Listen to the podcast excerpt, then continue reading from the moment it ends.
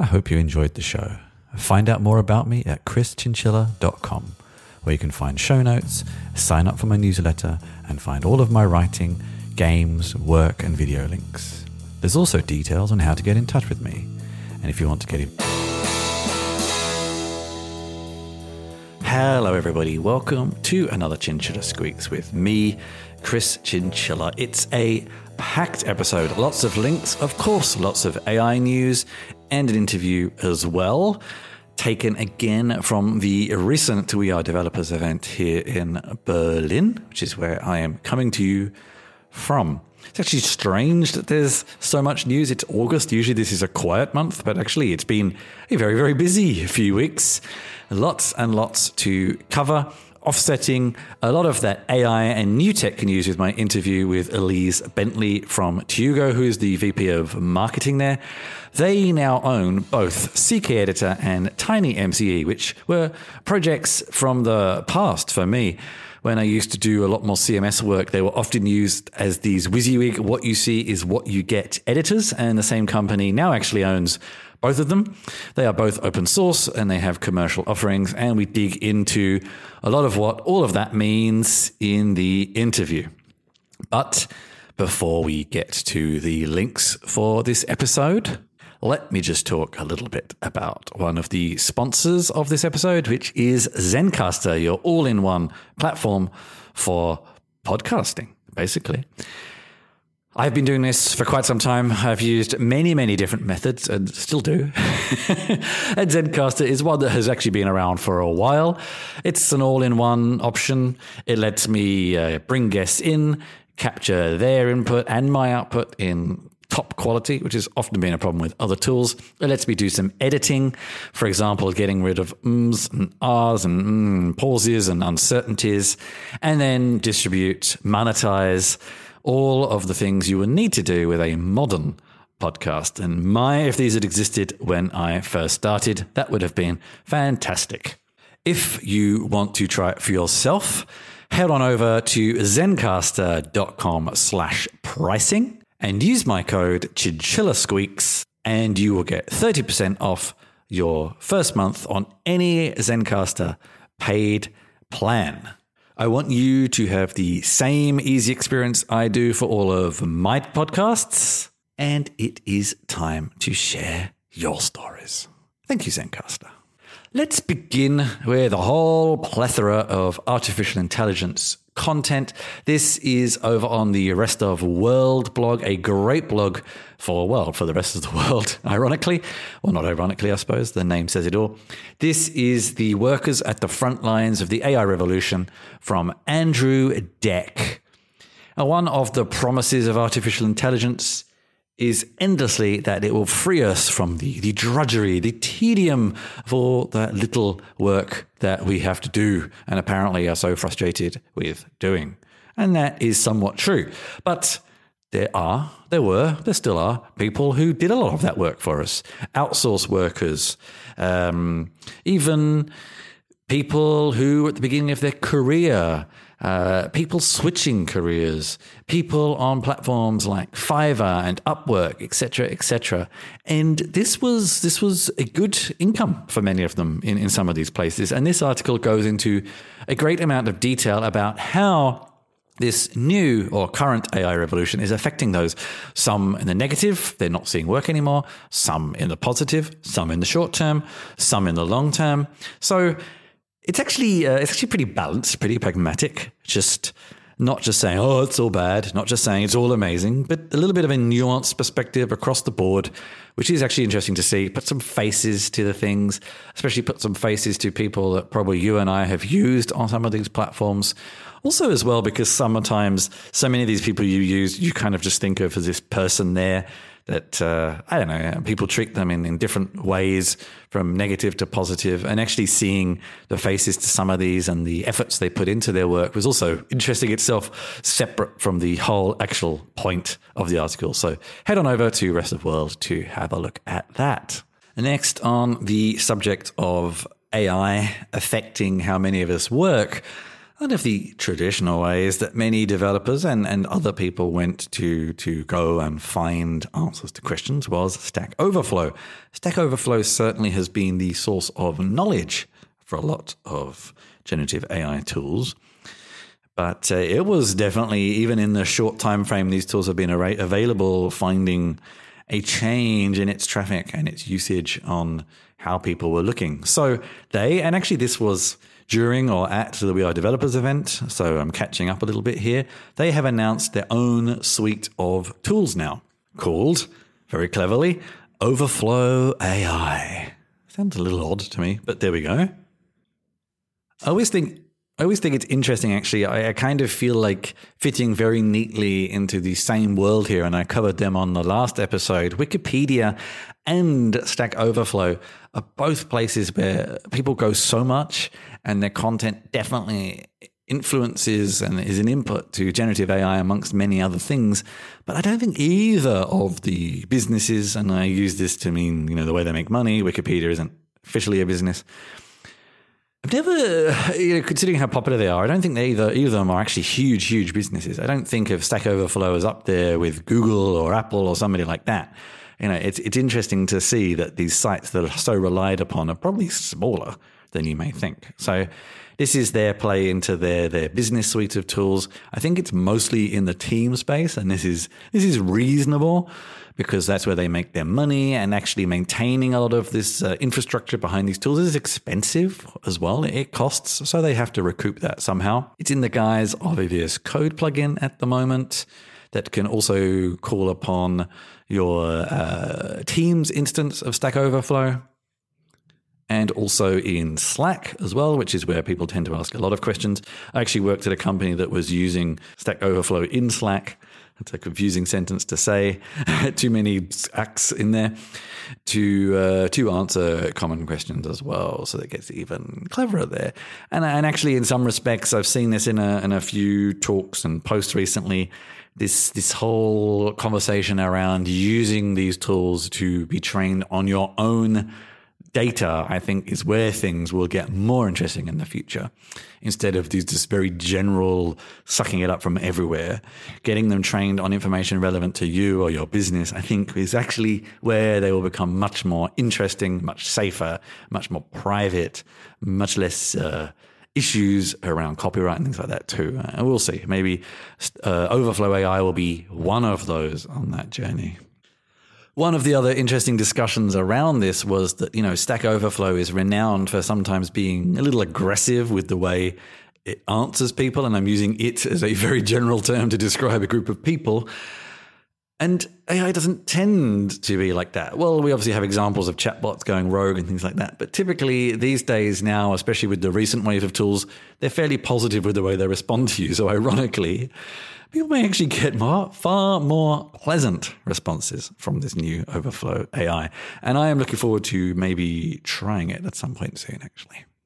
Another interesting article, actually, that relates a little bit to the rest of World Post this is actually on Deutsche Welle, which is one of the German English language sort of media outlets. And this is written by Kira Schacht called Bridging the AI Language Gap in Africa and Beyond. And we've already seen that a lot of these these services, a lot of these models have been trained on common languages, largely English, but I guess also French, Spanish, uh, Mandarin, German, etc., etc. But then there's a lot of countries with a lot of people that speak languages that, in the kind of global pecking order, are not high priorities, and this certainly includes uh, areas of the developing world. And this article just goes into looking at that, looking how a lot of their knowledge, a lot of their information even ignoring their usage of these tools, but that their their knowledge, their world knowledge, is not forming part of these models. Uh, I think there's always obviously been a diversity discussion. Well, not always, but there's recently been a diversity discussion in uh, a lot of the tech space. But um, as we now are kind of really moving into this discussional interface into knowledge. It's language is becoming a hmm a bigger and bigger and more important part of this, and that is the way you interact with them, but also what you get out of them. Uh, so bearing in mind a lot of those languages is interesting, and I think this this ties in with uh, projects from uh, Mozilla and people like that about trying to catalog a lot of these languages, and just to see if a lot of the the companies, especially the open source projects, are different, but if the companies will actually respect and leverage some of uh, the knowledge from these language groups in these parts of the world too.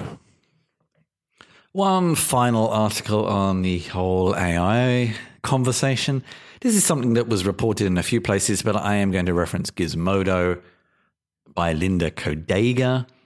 This was uh, something that came out. This was actually interesting because it doesn't go where you think it's going to go. This was an artist who works for over 10 years on Dungeons and Dragons source books for Wizards of the Coasts, happened to mention, I think in a meeting or online, I think online, that they used generative AI, probably Midjourney, to prototype and experiment with some ideas for the artwork. I guess just kind of getting on board with that conversation around the workflows about how you might do something like this. And interestingly, Wizards of the Coast actually then put out a statement saying that they would withdraw that work and that they were updating contracts that this shouldn't happen, that all artwork should be human generated. And the, the interesting thing I find here is it's not necessarily what you'd expect. You know, if someone said, Hey, I just made all this artwork for half the price of what you pay me, you think sometimes a company might think, Oh, well, great. But they actually wanted to stick with the human side of it. But I also wonder, especially with something like Midjourney, and they were just using it as kind of idea generation that then took further. If they hadn't even said it, would anyone have even noticed? Uh, so it was an interesting uh, conversation that sort of came out of a niche area, but then took the conversation to places that I certainly didn't expect. And I know probably if you go on DM's Guild, which is kind of a user generated content resource, shall we say, for role playing um, content, I would imagine that a lot of the books there now are full of generated artwork. Um, because for the people at that level, which is me included, paying artists all the time is expensive and time consuming. And I know when I recently, when I've wanted just artwork for a thumbnail or something, it's very quick and easy to go and use one of these tools. Uh, and to see that a big publisher is already saying, no, we don't worry about the expense. We want human only artwork. I suppose there's also this discussion around copyright. Wizards of the Coast has been more sensitive in recent months after the big kerfuffle with the whole D&D licensing thing recently. So I guess they feel they can't be hard on a community around copyright if they're not careful themselves. And maybe that was some of the justification. Anyway, have a read. It was a, it was sort of one of those articles that probably wouldn't have even come out if it'd been a busier news week, but it was an interesting uh, interesting uh, event that mixed many of the worlds I move in and uh, led to some, so yeah, some endpoints that I wasn't expecting, which I which I found interesting. Next from Stephen Shankland on CNET, the 500 cables, the secret life of 500 cables that run the internet. I've actually talked about this in the past several times because there's always been a little bit of a, a, personal interest in this for me because my grandfather actually used to lay a lot of the large reams of copper cables that sort of predate this, uh, largely used for telephones, maybe still are, but now it's optic fibers, and he always used to say to me that optic fibers will be the future of of uh, how we do this, and to look out for them. And now you know, we're so reliant on this backbone that connects us all. It's becoming increasingly fascinating to read more about them. I have a few books on my to read list actually that um, that go into the story in much more detail and how vulnerable they are. Between some points, there's very, very few cables. And if one goes, you almost lose um, entire connection. And some of the companies that make a lot of money out of the internet, Google, Facebook, etc., actually have laid some of their own alternatives for, for anybody to use because it's so important to them for those areas to be connected. And this article goes into a lot more detail around how they got there, how they're laid, how they work, how they function, and again, the vulnerabilities and what happens and how they get rescued, how they get fixed, all sorts of things. Quite, quite fascinating for me, anyway. Over on Wired, kind of taking the counterpoint here, this is Gregory Barber. The cloud is a prison. Can the local first software movement set us free? This I found interesting because I was thinking about something similar in the past, and I've always been striving to be as as offline as local first first as possible uh, and to not have everything reliant in the cloud. I always seek ways to make sure I have local copies of everything that I can push back and forth and synchronize with uh, with online. And in some respects, I found this to match with that opinion of mine. It talks about, uh, I think, mostly uh, German and a couple of other European academics who have been working around these concepts and trying to create tools that make this quote unquote easy for people. I was also thinking to me, like, don't we already have some of these technologies? Things like Git already do this. A lot of distributed databases already do this. And some of what they cover and discuss are using some of those. But a little bit of me was left thinking, I get the the the mentality here, but I didn't quite understand the technical implementation, the technical decisions, because I feel like they exist, they're already to be leveraged. Uh, maybe I was misunderstanding something. I'd be interested to try and interview actually some of the people behind it to to find out more about what they really meant. Maybe the article didn't quite get that right or something. I'm not sure because I was sort of left thinking I love the idea, I love the principle, but the implementation was where I was a little confused at the moment into why they weren't leveraging things that already existed around this. And in theory, you know, a lot of even cloud based tools will do this to a limited degree as you go offline.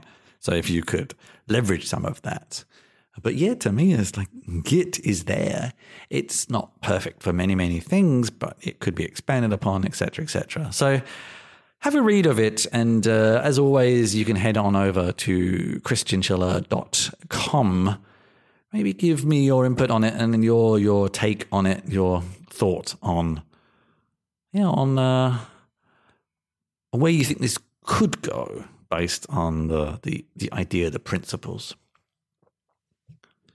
And taking uh, this kind of offline, local first uh, example further, this was written on Quartz by Diego Lasarati. The right to pay anonymously has become part of an EU culture war. And what anonymously means is with cash. I live in a country, Germany, that is still quite cash heavy. So is one of its neighbors, Austria. So are a handful of other countries around the world, Japan, famously so. I think Italy to a certain extent as well.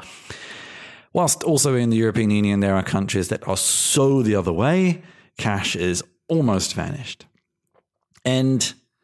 Uh, it's an interesting conversation because I frankly prefer to pay without cash. I find it easier. I have a lot of tools that I synchronize to my bank account so I can do budgeting and finance tracking and all these sorts of things.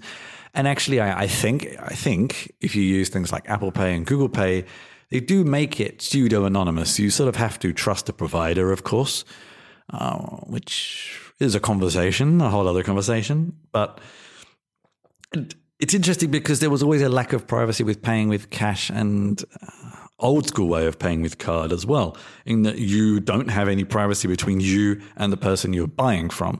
But of course, you and the person you're buying from is a much smaller interaction than you and a credit card provider or you and a an aggregator of credit card data. And in many countries, the the cash is becoming the discussion around keeping cash is becoming less of a discussion around financial literacy and access, but more around privacy and that they don't want people to know what they're spending. I think it's a conversation that is at an extreme in some respects, but I get it.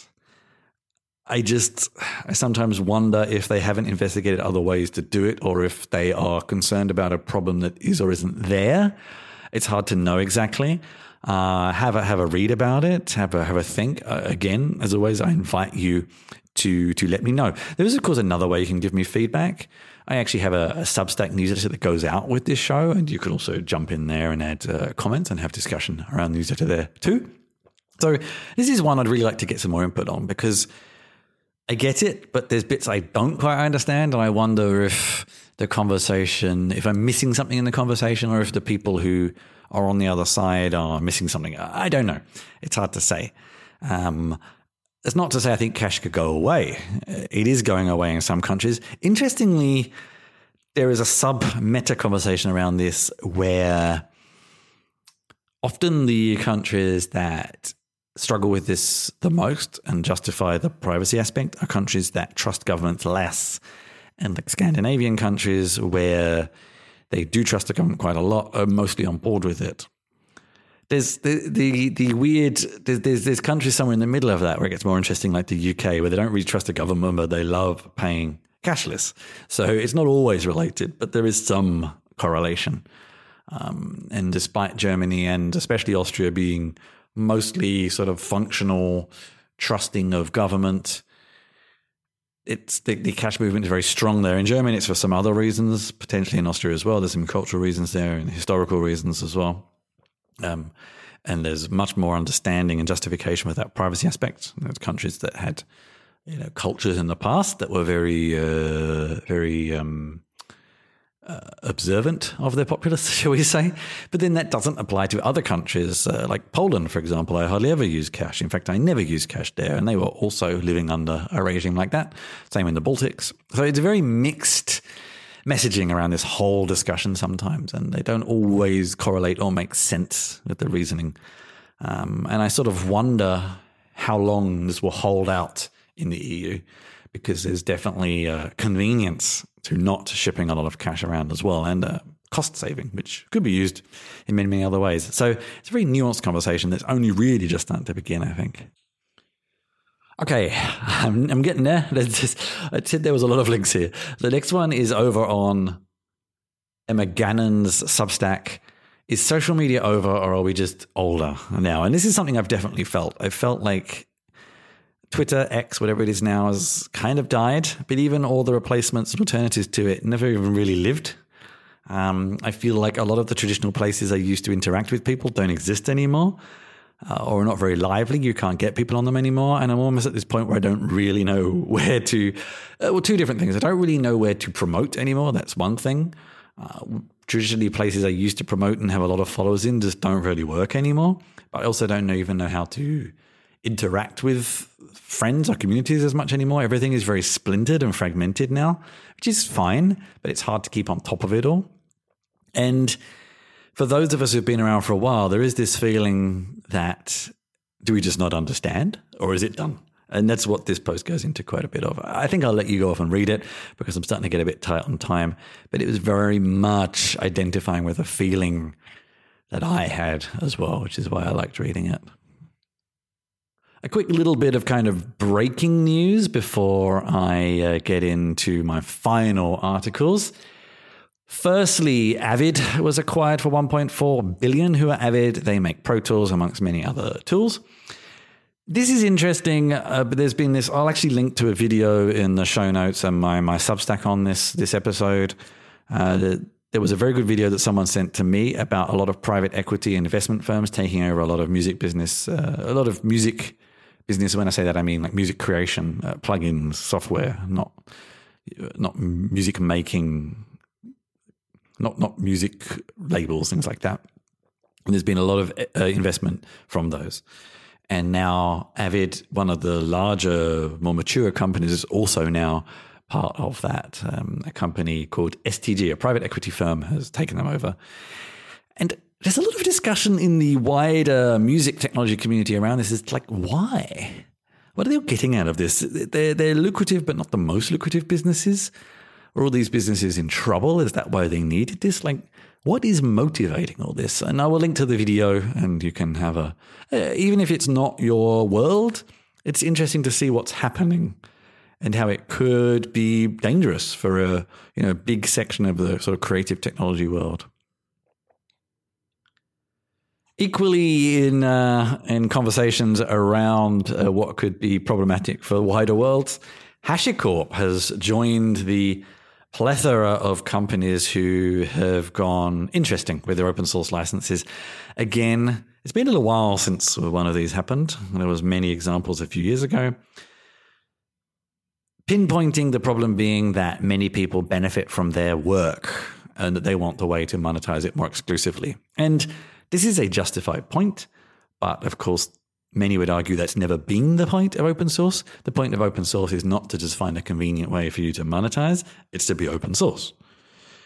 And there's always some nuances and subtleties around this. They're not going completely closed, not completely open. It's kind of a 50 50 world. If you're just an individual person who wants to contribute some code, you still can. It's the way you can then monetize all of that. And I don't really know where this is going to end. I feel like the past few years of monetizable, fundable open source is coming to an end. And I don't really know what's going to replace it. Is open source still going to be what it always was? How will it keep sustaining itself? These are all kind of part into that same conversation. And we'll see what happens next, I think, in HashiCorp's case and the, the wider ecosystem. Finally, I'm actually going to wrap up with two stories about food. Not normally what I talk about. This is a, firstly is another article from Deutsche Welle. Uh, Penny, which is a supermarket here in mostly East Germany, has decided for a limited period of time, mostly as a marketing thing, is going to sell food at its real cost instead of sometimes it's subsidized cost, especially in the European Union. So this means that meat is a lot more expensive, dairy is a bit more expensive, vegetarian items are basically the same, etc., etc. Some are labeling it as greenwashing, some are labeling it as unfair, some are labeling it as the best thing they could have done, etc., etc. But it's an interesting conversation to make people, you know, actually shooting themselves in the foot in some respects financially to make a point. Um, and I found it an interesting strategy. I haven't been into a penny since they did this to see what effect it's having. And largely from Penny, I actually buy their vegan kind of stuff anyway, uh, because they have some quite good stuff and the price hasn't really changed. so it won't affect me so much. I don't eat meat, so it would affect me even less. Um, but especially in Germany, where food is very heavily subsidized and un- artificially, it's artificially cheap, to be honest with you. Sometimes you go to other countries where it's the same price and people earn less. So it's very heavily subsidized here.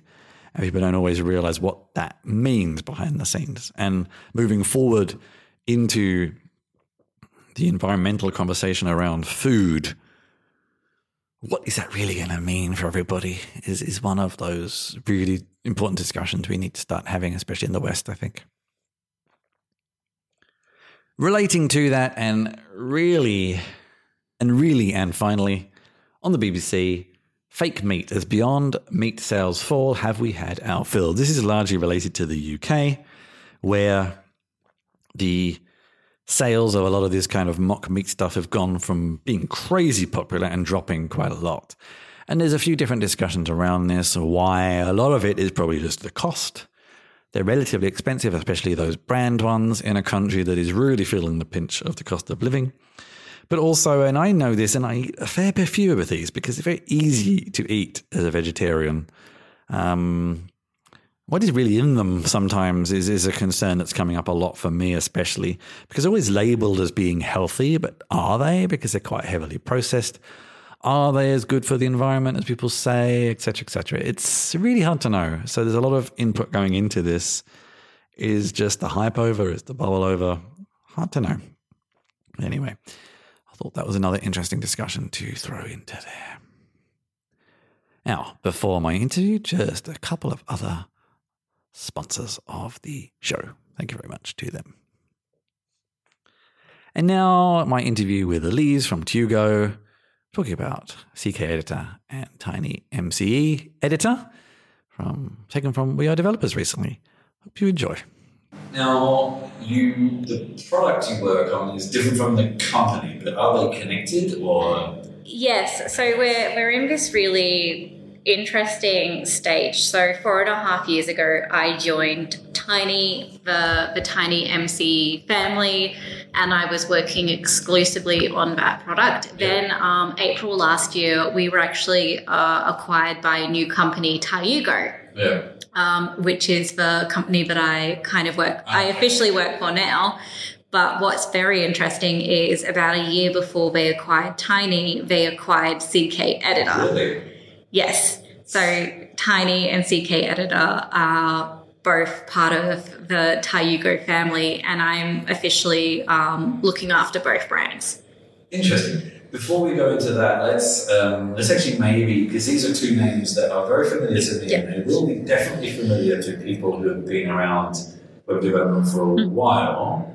Um, but for for people who maybe come from a slightly kind of more recent web development background, we should probably explain what they are. What are CK and Tiny? Is it still Tiny MCE? Tiny MCE, yes. MCE. What what are they? So they are both rich text editing components. So kind of think about when you want to add advanced content creation and editing functionality to your app for end users, you would pick either Tiny MCE or CK Editor, depending on your particular use case and which editor is better, is a better fit for you. You'd pick one of them and you'd integrate them into your app for your end users to create content. Okay. Um, and so we're talking about content management systems, things like that. content management, emails. We're seeing actually a lot of people using us in chatbots, uh, learning management systems, document management, project management. You name it, if there is a need for any form of content creation, we're there. And I mean, we're just opened talking about how now they're both owned by the same company, yeah. but what would be some of the reasons why you may pick one over the other? Of course. So, CK Editor is a really, really strong, flexible, customizable, rich text editor, really focused on collaboration. So, when you need the ultimate control over how you implement your editor, the ability to customize it, combined with that need for, say, collaboration, track changes, those sort of things, CK Editor, without a doubt, is going to be the best editor for you. Whereas Tiny MCE, it's a almost think about it more as a component that you pick up, you drop into your application. It's a enterprise grade rich text editor with really great end user features. You do give up a little bit of that customization and a little bit of that flexibility, but you get a rich text editor that just works and works really well all the time. And it, it- it's interesting you say that because in the times when I used to work with, I think to be honest with you, mostly CK, I think, can't quite remember, it's been a while. Um, there was always this promise of WYSIWYG editors that never really fully delivered. Is that, honestly, is that still the case or has it got a lot better now? I think it's a lot better than what than what it used to be. I think that if people had used previous versions of either CK Editor or TinyMC, they might have been a little bit disappointed. But if they go to the modern versions that we have now, they would they would use them and they'd be like, yeah, these guys are setting setting the pace. They're setting the innovation. Um, they are. We are truly defining what rich text editing means within the industry, and everyone else follows what our two core brands do and use us as their templates. I mean, are there other major competitors outside of those two now that, your company doesn't know? of, of course, there are other um, rich text editors out there, and some of them are really fantastic. For example, um, Facebook uh, introduced Lexical, a open source editor. It's still um, in that early phase of its journey, and it will remain open source, and it will be very core editing. But it's got a very interesting framework and architecture behind it. Um, then you you do have other up and comers, but we we typically see that the average rich text editor only has a shelf life of two or three years Really? before it's sunset, whereas um, the tiny brand, the CK editor brand, 20 years or yeah, 20, brand, 20 years, and we are many, many rich text editors later, but we are we are the professional company that's really about creating the quality rich text editors that last and have the upgrade paths to make sure it's modern and keeps up with modern standards. Let's um, now kind of a lot of okay. Let's start maybe with um, and I mean, I, I get the feeling that you're, you're most interested in Tiny, but now you kind of represent both. But I guess we can talk about both. It's up to you. Where would people have seen and used them? Yeah. So I, I, I love both brands equally. okay, good. Um, so, for example, CK Editor, um, you will see them as the default editor within Drupal. Um, you see them in a number of IBM products. Uh, you will see them in. Uh, I'm having a mental blank. I am so sorry. Does Joomla still exist? Joomla, yes, but it use? um, I believe Joomla, I, off the top of my head, is CK Editor. WordPress is own. So WordPress Classic is Tiny MCE. Uh, then you've got Gutenberg, which is their own system. But CK Editor, we consistently see it used and integrated into new products. At least um, it's downloaded about ten thousand times every single week. Yeah, and what about things like uh, Braco? Is Um, Braco is a Tiny MCE. Okay, yeah, yeah. Yes. And I think I do remember when I think Tiny's slightly newer than CK, isn't it? Maybe. I think. Um, I feel like there was a time when we all started discussing which one we should use because I think Tiny was smaller and lighter was one of them. yes, Yeah. Definitely, um, Tiny MC has put a lot of effort on being lightweight, and it can do that because it is that component style system where you can just drop it in, but it does kind of come at the cost of not quite as flexible, not quite as customizable. CK Editor is a little bit heavier, but you do get that customizer customizability and flexibility. And if you really focus on what it is you need, you can actually take away a lot of the weight of CK Editor and be just as light, just as fast. It just takes a little bit more um, Yeah. effort because you've got that customization that you need to think through. And I think that's kind of my memory. This was back in the day when you know the JavaScript framework of choice was jQuery, Mm. and you used to have to, you know, I think I think the editors were the same. Where you got to a point where you you didn't have to download everything. You could like select the bits, and you would kind of download just what you needed. Yep. Because I mean, we we talk now about trying to reduce page weight, but this is a time when page weight was not just a um, you know environmental issue or a cost issue. This is when the internet was much slower, and it was just the pages would be very slow if you had too much jQuery or Mm. or text editors and things like that because um, a lot of people are still even using dial-up Yeah. for example. So it became a lot more important. I guess it's probably changed a little now. And also the way people install external tools has kind of changed, Guess, now. Uh, definitely. So one of the things that we're, we're doing across both brands is we've got cloud-based um, delivery so that the, the end users, particularly um, the, the end developers that are actually integrating, they don't actually have to take on the payload. They can just call the APIs and we obviously we actually have a dedicated cloud team that focuses on maintaining the cloud systems and really trying to be as efficient as possible to make sure that we deliver a quality rich text editing experience without the wait, Yeah. allowing them to be faster than ever. I think using CDNs for things was just sort of starting to become Yeah. popular when I was still doing Drupal. So it was just a while ago. Um, okay, your talk is around uh, a large scale open source company. And that was one of the aspects in, in the talk that interested me. completely. Um, and as we already discussed, both projects have been around for 20 years.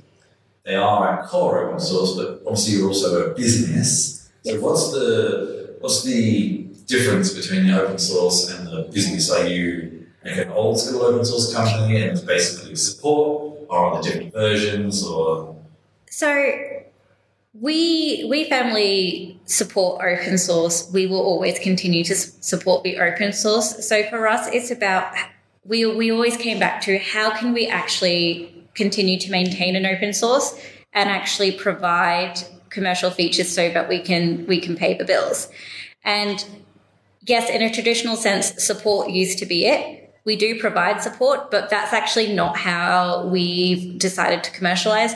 We've actually gone and we've created a whole set of features which are just in our commercial solution yeah, but they're not features that absolutely everybody needs, desires, we really sat back and we thought, okay, what are the features that the top 5% of users need, the professional software teams that are going to use it heavily, and more importantly, are actually going to make them money when they put it into their application? How, what do those features look like so that we can make sure that we work with them, deliver them value, and get the value back so that we can reinvest into our business and into our open source core. And that's sort of that approach that we took, which is a bit unusual. And that's why in a product such as Tiny, we have advanced features such as Power Paste, where you've got clean copy paste from Word and Microsoft, uh, Microsoft Word and Google Docs. Everybody knows that paste. feature. that was always the nightmare back in the day. You always spot when people are pasting from Word. Yeah. Um, I think that's a that- that's a that's an essential feature. that's uh, that shouldn't be paid for. But anyway, yeah. okay, all right. Um, and anything anything else? The other. What else? I'm just interested to know. Is it things like uh, templates, maybe? Yes, so we have advanced templates over in, in TinyMC CK Editor. We've got the much more advanced collaboration features, track changes. Yeah, that's something that sounds a lot newer. And you said uh, collaboration as well. so- Yes, collaboration. So you can have asynchronous collaboration or true real time collaboration where you can have hundreds of people in a document at once. And our systems are strong enough that all those hundreds can be editing that doc at once and it still works. It's kind of interest, if you're allowed to say, where have people embedded it and use that functionality in any products we know? Um, yes, I, I just can't disclose that, unfortunately. Yeah. That's why I, I once saw a talk from an Atlassian engineer, so I probably made their own thing, about how how complicated it was to create those kind of features. So, Yes, definitely. When we were um, creating real time collaboration and everything, I can definitely say that some very, very large, well known companies reached out to our team to kind of say, What's your approach been? How are you guys doing it? So, definitely, the, the teams that we have working on real time collaboration really are world experts within Yeah. this space. Cool, cool. Okay, so on the open source side, it has existed for some time and, has kept going. So, you know, a very brief summary of your your talk. What do you think are some of the strategies that have helped with that that you would recommend other people try? Well, one of the one of the really big benefits that we've had is actually teaming up with other ecosystems. We've mentioned Umbraco, Yeah. Drupal, we've got Moodle, all of these other ones where we are actually our core editor is within those products, really helping them to grow and using that for sort of brand recognition. Another really, really popular one and a little bit of a like a traditional SaaS play is if you actually um, look in the bottom right hand corner of our editors, you will sometimes see uh, one of our logos there, which actually says, Hey, Tiny built this, those sort of things. Obviously, we do allow people to turn it off. We kindly request that you don't if you're using it open source, but that's been uh, a major source of, of growth for us. And we've also been been very, very fortunate that having those advanced commercial features, it gives us the the funds in order to actually invest in open source, such as attending events such as we are developers and actually sharing our open source core, all of those sort of things with the world and letting people know that, hey, we are here, this is what we can do for you. Yeah. How much of of either project is contributed outside of the company? I'll be I'll be very honest, not much. Um, we we obviously our, our biggest um, source of community is actually flagging flagging bugs to us. Again, I think because they know that hey, there's this core core team that are actually working on it. They flag the bugs and they're like, yeah, they'll fix it for us. Um, we do um, often have people making contributions. Um, one of the things that we do try and do is keep a very, very strong code quality. So when we do get contributions, we do put them through a stringent test and we'll often work with those people to make some changes and then accept it into the core. Okay. And just to, I just wanted to clarify some of the. So if someone uses the open source version, so say we take something like Drupal, um, it's an open source project. It's Yes. obviously used on a lot of things that are probably very commercial. But how how is it because it was built into an open source tool? Yeah. And I'm assuming the, the, the Drupal community doesn't have, no one pays for it there. Correct. And it's just handled through the open source version. And the fact that people make money out of that further along the line is just kind of, yeah. Yes. Yeah, okay. Um, so it's just for anything that is overtly closed source or commercial that they have to use a different version, they can still use open source. They can still use the open source version. So we've made a conscious decision with, with TinyMC. It's actually under MIT, so you, you don't have to, to pay for it. Um, we really do place our commercialization on having those more advanced features of things that we want to provide value to. Um, at, at this point in our growth journey, we we want to get our product into as many hands as possible. And there are many companies out there, they're very small, they're startups. They can't afford commercial solutions. They, they still need something that's MIT, and, and we want to help them grow. We really do want to give back to the developer community and, and ensure that they have access to really great quality um, editing tools. Okay. And uh, please explain the uh, the Dungeons and Dragons reference in your talk title. So, something that is a little known fact, yeah. but very interesting is if you go to Dungeons and Dragons website, your online character builder, Of the the D&D Beyond, yeah, which has its own controversy that you I'll, I'll be honest, I'm not a D&D Oh. player, so um, but the character creator tool that is actually using open source TinyMC, okay. and it has been for, for many years. So it's a somewhat token. Uh, Yes, but um, I know that particularly internally, when we when we've played around with our developers and engineers internally, they've definitely played with the tool and they've been very very excited that they've seen it there. They've actually ended up using it themselves Yeah. to sort of Okay. enjoy it. Fair enough. I think, I I definitely used D&D Beyond Character Builder, but have I used the text editor? I'm not sure. But it actually brings me to an interesting point. Is like I said to you at the beginning here that I tend to personally not really use Vismedia anymore. I think because I just come from that pedigree, that history of they were always like more trouble than they were worth, and it was easier just to write some markdown, some HTML, and just paste it in. That's always been kind of my workflow. Um, so how have, and I, I kind of feel like there's possibly a, a reasonable amount of people who still think like that, or the coders who kind of don't want anything to to help them, as it were. So how do you kind of keep up with and I don't really, it's, it's not really the right term of phrase, and I don't mean to be offensive with it, but remain relevant in in the in a, in a sort of changing ecosystem that maybe doesn't want those tools as much anymore, or do they? Am I wrong? I don't know. I think that it's it becomes that really interesting case. Yes, generally developers think, why do we need uh, a rich text editor? Why do we need a WYSIWYG editor? I'll just code it. We're not actually creating the product necessarily for them. We're creating the product for the end users, the people that are like, what's HTML? Yeah, I know how to use Microsoft Word. I know how to use Yeah. Google Docs. Developers, unfortunately, they're like, cool, we need to provide that. So, what we're about is providing that experience for the end users that they're familiar with, but a great developer experience with the integration and the maintaining, because we know that providing that great experience to end users actually makes developers' lives easier, less support tickets for them, less hassle, less maintenance, Yeah. all of those sort of things. So, it's about freeing up their time so that they can actually go and focus on what really matters to their Yeah. product. I guess probably the, the biggest competitor is probably just developers wanting to do it themselves.